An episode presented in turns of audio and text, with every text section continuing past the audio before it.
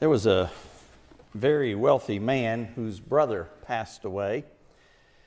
But the small town in which they lived wasn't too broken up about it because both of these brothers were rather ruthless, perverse, um, rude scoundrels, to tell the truth.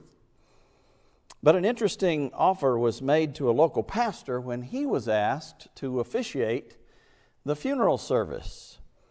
The surviving brother told the pastor that he would give all the money needed to build his church a new sanctuary if the pastor would agree in the eulogy for his brother to refer to him as a saint. Well, the pastor was not one to compromise, but he really did want that new sanctuary, so he agreed to go ahead and do it. And uh, the service went smoothly. The minister maintained his integrity. He told the truth. He pointed out the sinful lifestyle of the deceased. And the pastor's wife was impressed that he hadn't compromised, but wondered how in the world he could possibly call this man a saint after all he was saying about him. But the honest pastor took care of it when he closed by saying, There is no question this man was a friend of Satan. But compared to his brother, he was a saint.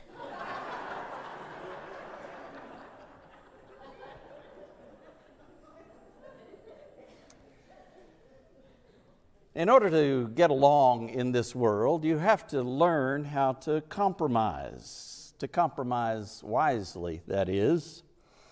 You have to give a little to get a little. To compromise is to arrive at a settlement by making concessions. And we all have to do it at some time or another, to one extent or another. But on some things, we can't compromise. We have to refuse. We have to hold to our positions.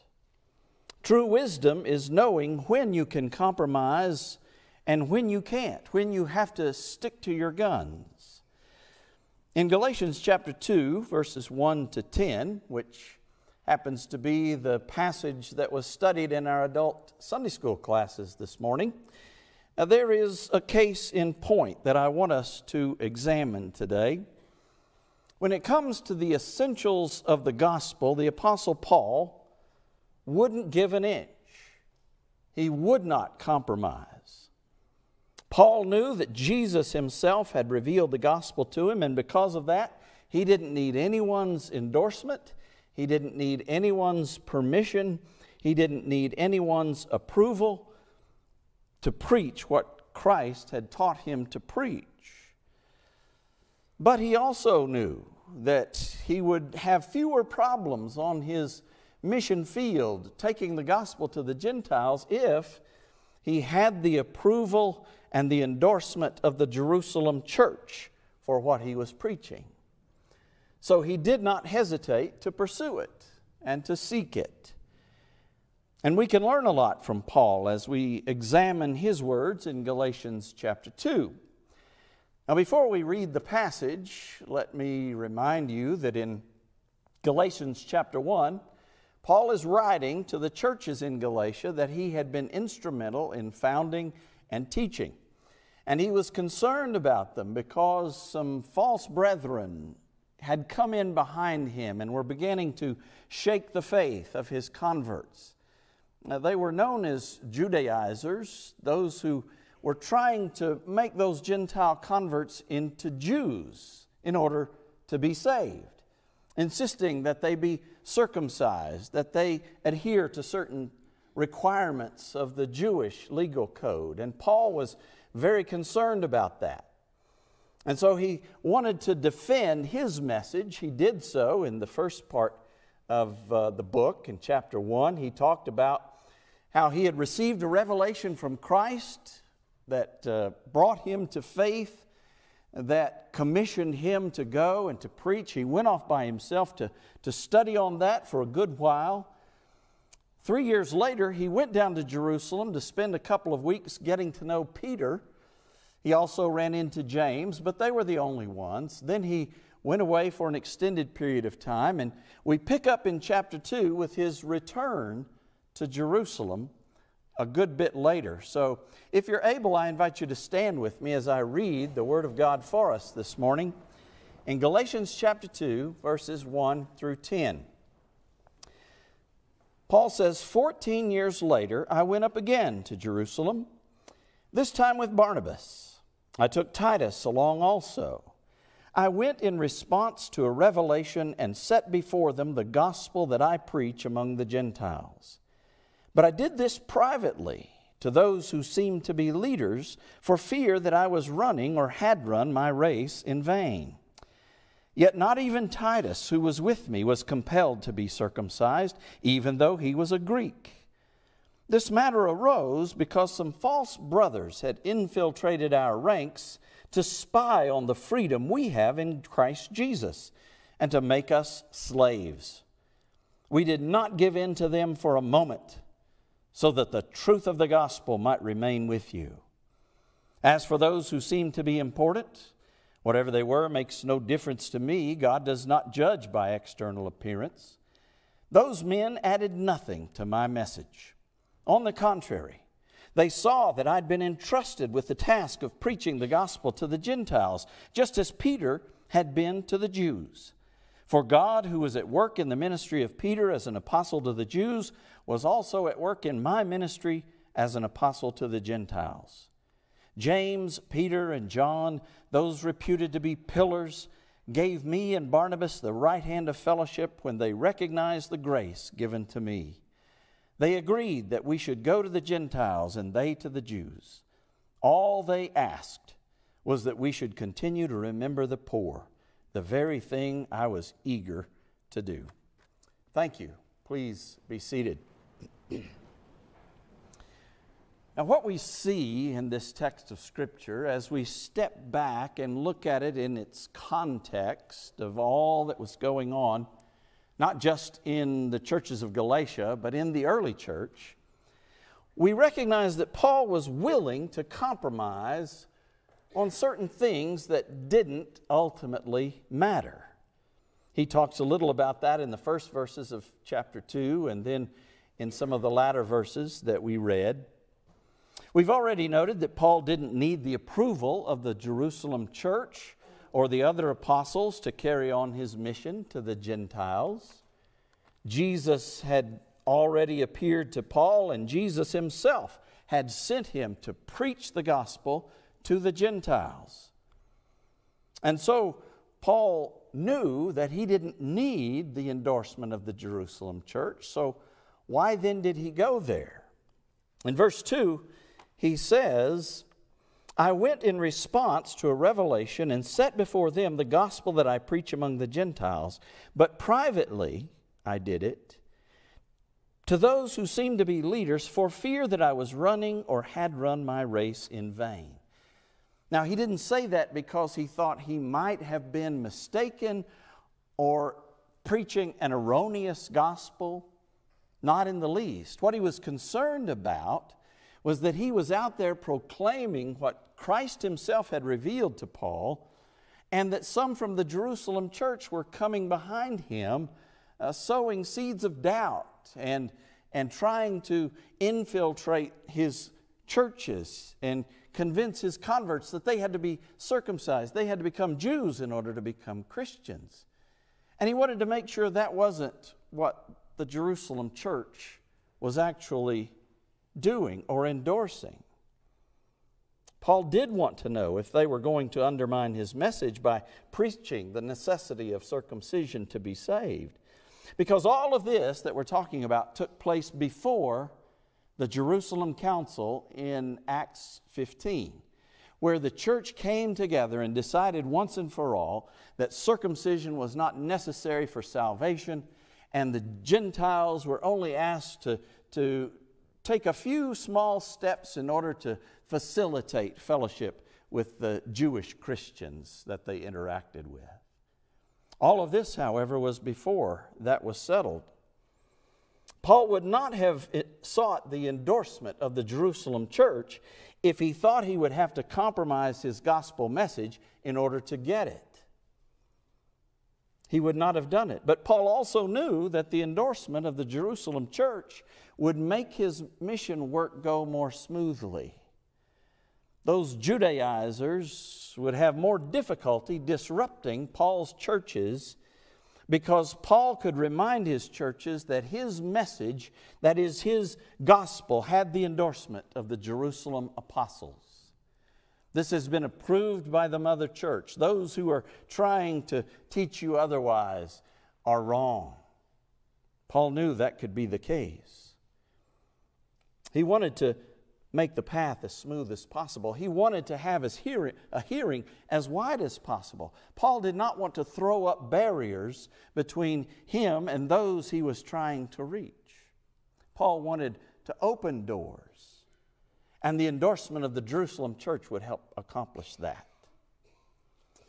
Dr. John Dowdy was the pastor who baptized me as a boy and officiated at our wedding and was my first mentor in ministry when God called me to preach when I was in college.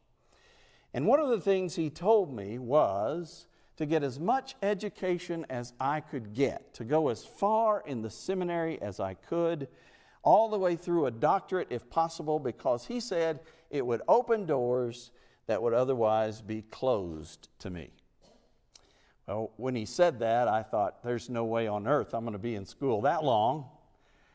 But uh, God chuckled and uh, kept me in school all the way through. And, and in hindsight, I recognize the wisdom in that because it did open doors for me that otherwise might have been closed.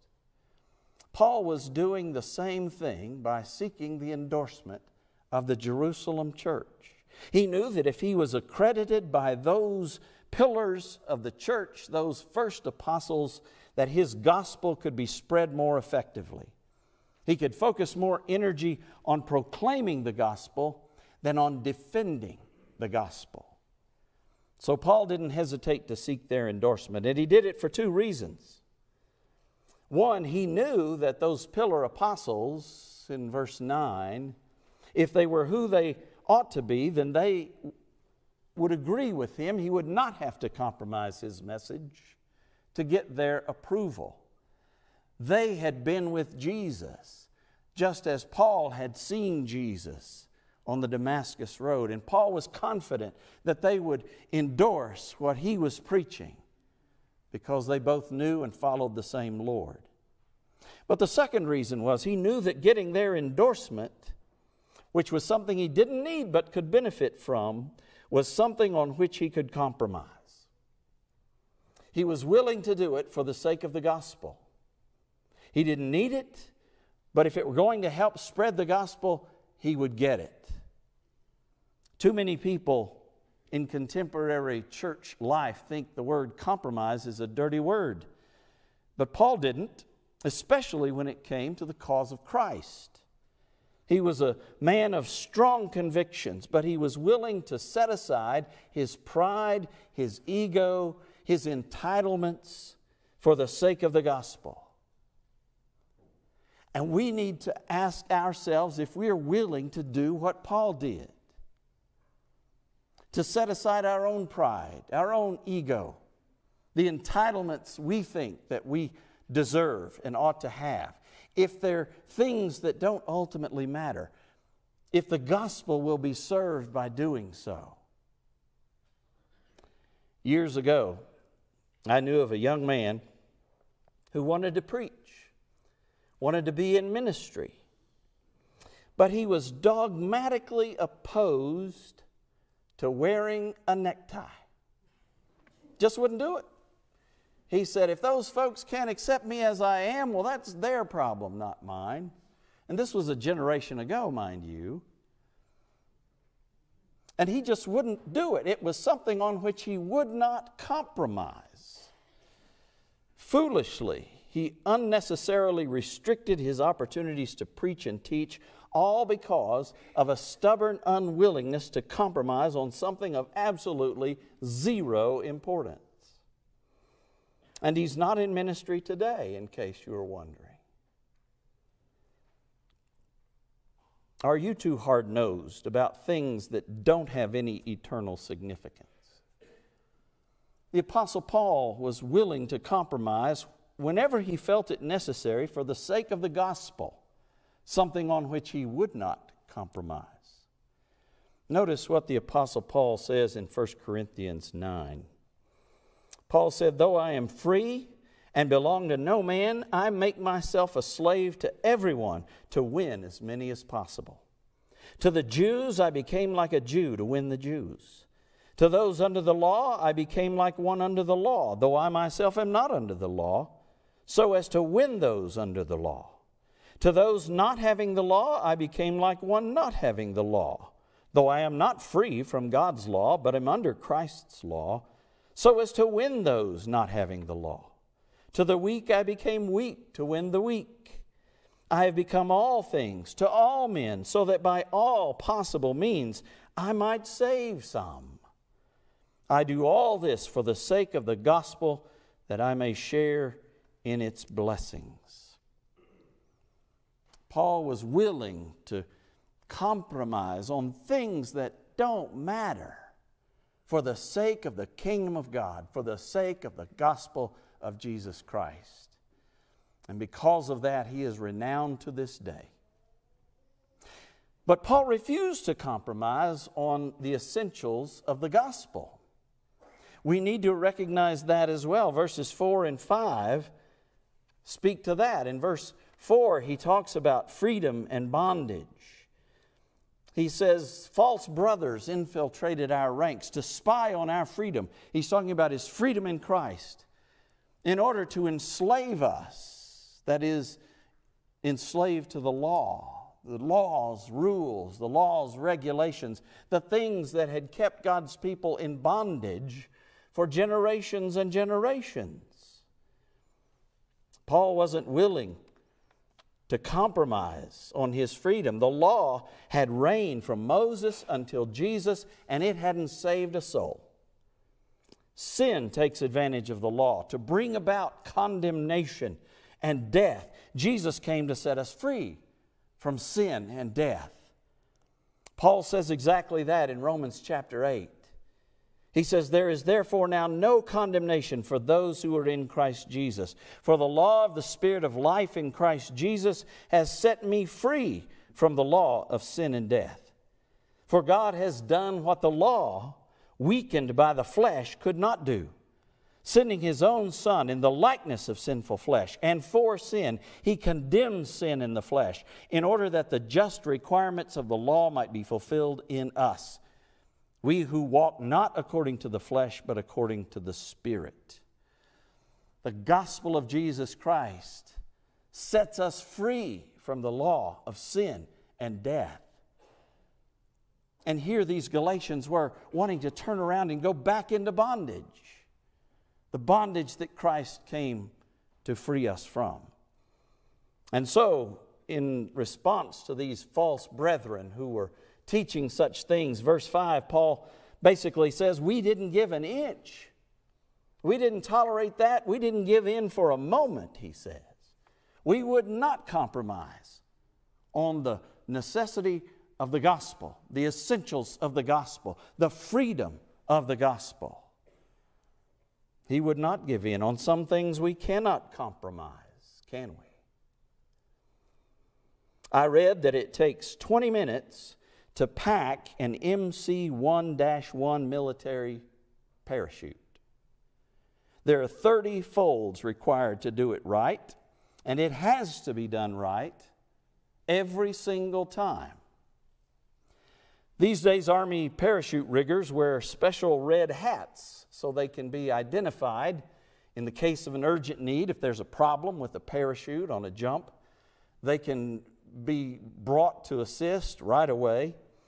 And occasionally, these parachute riggers have to jump themselves with randomly selected parachutes that they themselves have packed. It's motivation to get it right. At one time, the Texas Army National Guard had a parachute rigger's creed. it said, I will be sure always. It went on to say, I will never let the idea that a piece of work is good enough make me a potential murderer through a careless mistake or oversight, for I know there can be no compromise with perfection. Because it's a matter of life and death, isn't it? It's that important. It's, it's something on which compromise cannot be undertaken. And the Apostle Paul felt just as strongly about the gospel. He firmly refused to compromise on something that cannot be compromised because it's a matter of life and death. Eternal life and eternal death. It cannot be compromised. So the truth of the gospel might be preserved for the Galatians and for us. Those essential elements have not changed for 2,000 years. And 2,000 years from now, they will not have changed. What are those essential elements? That Christ died for sin in accordance with the Scriptures, that He was buried, and that on the third day He rose again in accordance with the Scriptures, and that anyone who believes and trusts in Him will be saved by grace through faith, not by merit or works of law. That is the gospel Paul preached. And the gospel we still believe, and the gospel we preach. How does all this translate into our lives today, all these years later? Well, for one thing, we ought to be more firmly committed to those things on which we should not compromise, like the necessity of repentance and faith for salvation like the priority of Jesus as the only hope for the salvation of the world, on the authority of the Word of God that teaches and reveals to us the will of God, and things such as that. On those things we cannot compromise. And in our mission to reach people for Christ, we have to take caution never to compromise the gospel or the standards in which the gospel rests in order to accommodate those who aren't really interested in repentance. Years ago, Billy Graham said, We're dangerously near to saying to the prodigal son, It's not necessary to return to your father and your home we can make you comfortable in the pig pen. We have to take caution not to do that. We have to maintain the, the rigors of the essentials of the gospel itself, committed to them. But we also must, must learn to be flexible in relation to things that in the long run are not ultimately important. And we forget that. Things like the methods we use to do the work of God. Things like who gets the credit for it when it happens. Things like stylistic differences in worship, non essential interpretational distinctions. On and on the list goes. The lists of things that are, that are not important is endless. There are far more of those things than there are the essentials of faith in the gospel on which we cannot compromise. We need to learn that. It can be learned. I said earlier, there is wisdom in knowing the difference in what you can compromise on and what you can't. It can be learned. Dr. Jack MacGorman, the late emeritus professor of New Testament at Southwestern Baptist Theological Seminary, used to say something that I, I wrote down and keep he said the purpose of seminary is to inform students where they can afford to be dogmatic. The uninformed are indiscriminately dogmatic on things like tithes and titles and other minutiae. We can learn the difference between what is essential, what we cannot compromise, and what we can in order to facilitate the advance of the gospel of Jesus Christ. And too often we throw up our own roadblocks in that path by these things that we think are so significant we can't compromise on them. The Apostle Paul was wise enough to know the difference. Let's learn from him. Let's follow his example. And when we learn to tell the difference between what can and cannot be compromised, then we will be wise indeed. And the gospel witness will flourish. Let's pray together. Heavenly Father, we thank you for the wisdom that we find in your word. We thank you for the Apostle Paul and his example of how to stand firm and how to compromise for the sake of the gospel. I pray, Lord, we might learn to do what he did, that we might become like all in order that by all means we might possibly reach some. God, may your Holy Spirit empower us in that. Give us the wisdom we need. Help us learn what you have to teach us. And help us put it into practice in our lives that your witness may be strong in this community through us. And I pray it in Jesus' name.